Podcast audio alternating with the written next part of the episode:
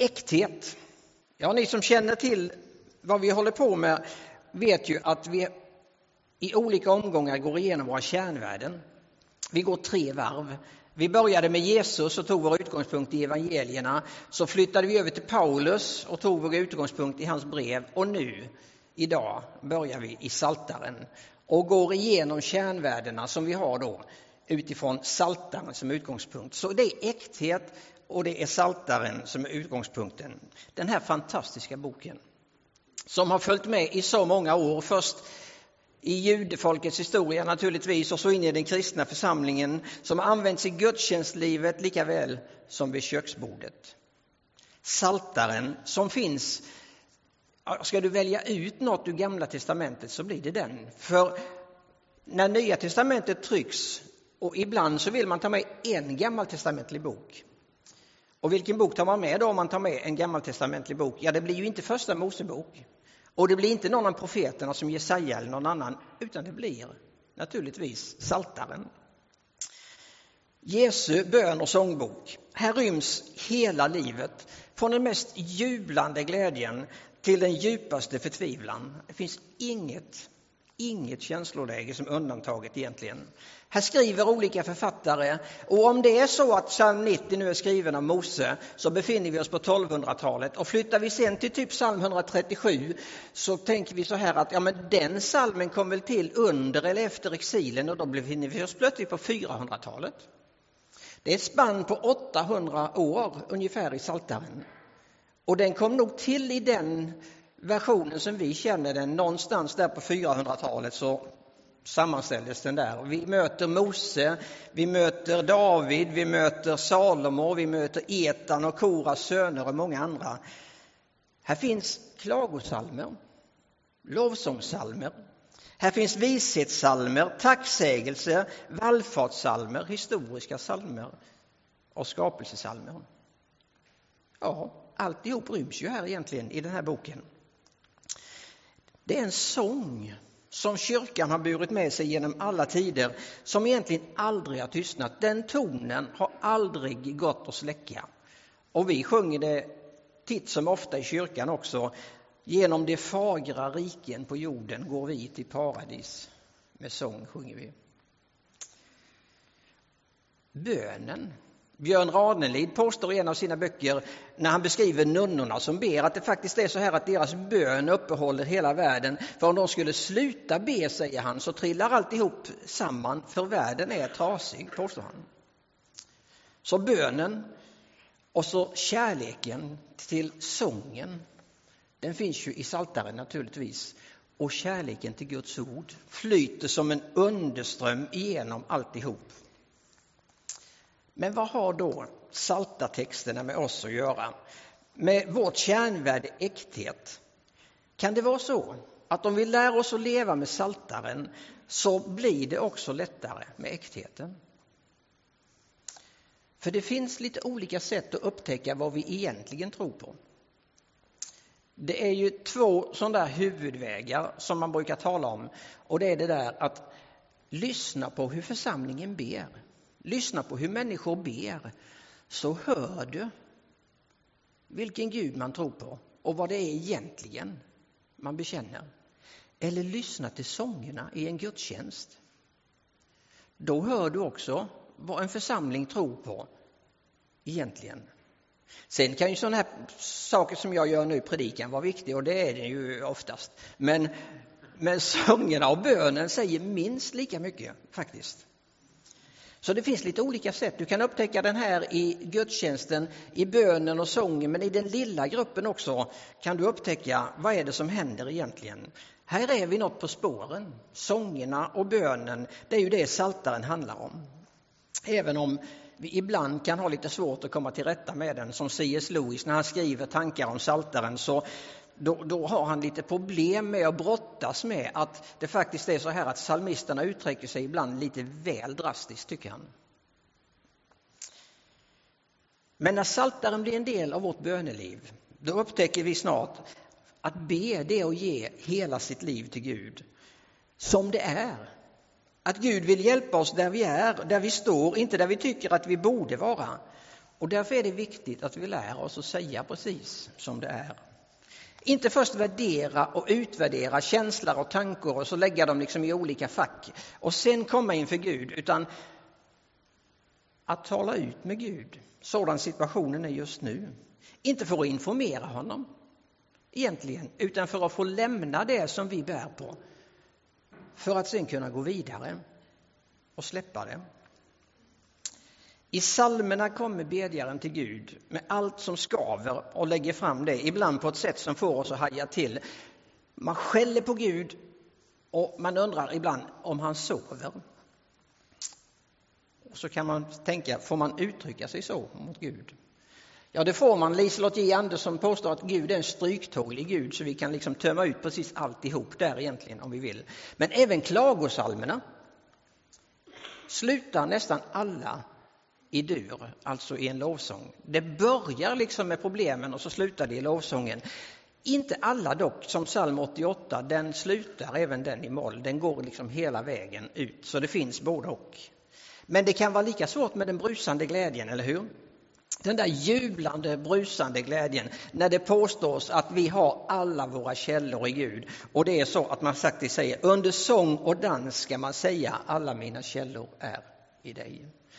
Jag kan inte riktigt påminna mig, men det kanske ni kan, men jag kan inte riktigt påminna mig att jag har sett Allianskyrkan bölja liksom i dans en söndag förmiddag. Så där så det riktigt rycker med. Det kan jag faktiskt påminna mig om jag tänker på att jag gått på gudstjänst i Sydafrika exempelvis. Eller när vi försökte sjunga lite när vi var i Mosambik och sen började församlingen sjunga och då tänkte man det är liksom inte riktigt samma stuk. Men den glädjen, alltså vi borde visa den lite ibland. Vi kan ju visa den när vi går på Södra eller på HV då, va? Så då kunde vi visa den här i kyrkan också. Att få tillhöra en sån Gud. Så ärligheten är äkt och äktheten är avgörande. Hur får man då hjälp med detta? Ja, med minnet bland annat tror jag. Hans Johansson skriver i en bok som heter Tidböneboken här kan man be med saltaren i fyra veckors schema och så använda den genom hela året egentligen. Och då tänker man att det är tråkigt, men det är det faktiskt inte, för när psalmerna börjar bli välbekanta så kan man vila i dem. Faktiskt. Han skriver att innan människan uppmanas att göra något så ska hon minnas något. Och så fortsätter han. För inlärningen är trons språk det är långt viktigare att veta vad Gud har utfört med Israel och genom sin son Jesus Kristus än att veta vad han gör med oss idag enskilt, var och en, säger han. Alltså det, det är ännu viktigare att känna sin historia, påstår Hans Johansson då. David skriver Lova Herren min själ, hela mitt jag vill prisa hans heliga namn. Lova Herren min själ och minns allt det goda han gör, skriver David. Minns. Och om vi använder saltaren som en minnesbank, om vi bara går tillbaks till den, då stöter vi på Gud som skapelsens Gud. Otaliga är dina verk, Herre, med vishet har du gjort dem alla. Jorden är full av allt du skapat, säger psalmisten i den 104 versen. Eller historiens Gud när de berättar om att han sände sin tjänare Mose och Aron som han utvalt. I Egypten gjorde han sina tecken och under. Eller tänka sig att han är framtidens Gud. För det är ju så här att det är inte mörkret och ondskan som får det sista ordet och orättvisan, utan psalmisterna kommer till den punkten där de tänker att det är Gud och nåden och barmhärtigheten som får det sista ordet. Det är därför det blir en glädje till och med i domssalmerna. Eller frälsningens Gud, alltså vi hittar ju ett Jesusporträtt i Saltaren som gör den så, ja, så viktig egentligen, säger Luther, så att man borde nästan kunna den utan till påstår han. Jag ska inte liksom eh, lägga det på oss, men eh, han säger det i alla fall. Det här är ju ett mönster som man praktiserar i Nya Testamentet. För kommer vi till Apostlagärningarna 4 så har Petrus och Johannes varit inför Stora rådet och så kommer de hem till bönemötet och så ska de be. Och vad gör man när man ber då? Det första man gör i bönemötet när de här två killarna precis har släppts, då tänker man att då ska man be att man inte ska råka ut för sånt här trubbel mer. Vad gör man? Jo, man påminner sig om vem Gud är. Det är det första, man minns. Psalm 146 citerar man och så ber man härskare du som har gjort himmel och jord och hav och allt vad det rymmer. Och sen kommer förbönen. Men man minns först. Vem är det jag ber till och vad är det Gud har gjort egentligen? Så minnet är en sak och sen är det detta med blicken, att få leva i Guds blick. För det är ju så nämligen att det är det mest värdefulla, tror jag enligt Saltaren, att få leva i Guds blick. Det kan ju vara skrämmande, men det kan också vara alldeles fantastiskt och ge en tröst. Det finns två psalmer som är skrivna av David när han hade begått det där brottet, ni vet mm, händelsen med Batseba. Det som inte blev så bra egentligen. Eh, så. Den innehåller ju typ eh, otrohet, svek, ond, bråd, död och hela paketet egentligen så. Men efter ett tag när David hade försökt dölja allt, lägga det liksom under mattan och sådär, så kom han ändå till en punkt där det inte går riktigt och så ber han i psalm 51. Skapa i mig Gud ett rent hjärta och ge mig på nytt en frimodig ande. Förkasta mig inte från ditt ansikte och ta inte din helige ande ifrån mig. Det var besvärande naturligtvis för David att bli avslöjad, men det hade varit ännu mer besvärande att inte få leva i Guds blick. Att liksom fått uppleva det, att Gud hade vänt sitt ansikte ifrån honom. Då hade det varit ännu mer besvärande. Att tappa äktheten, när vi tappar den tappar vi oftast också frimodigheten. Och det leder ju till att jag inte längre riktigt ser den heliga Andes närvaro i mitt liv på samma sätt. Det skapar på något sätt ett obalans och då får vi be tillsammans med David. Skapa i mig Gud ett rent hjärta. Och i den andra salmen som är kopplad till den här berättelsen, den 32 salmen, så står det Jag vill ge dig insikt och lära dig den väg du ska gå jag vill ge dig råd och låta min blick följa dig. Här erbjuds ju hjälp till äktheten, eller hur? Vi får både insikt och råd och vägledning och så får vi leva i Guds blick.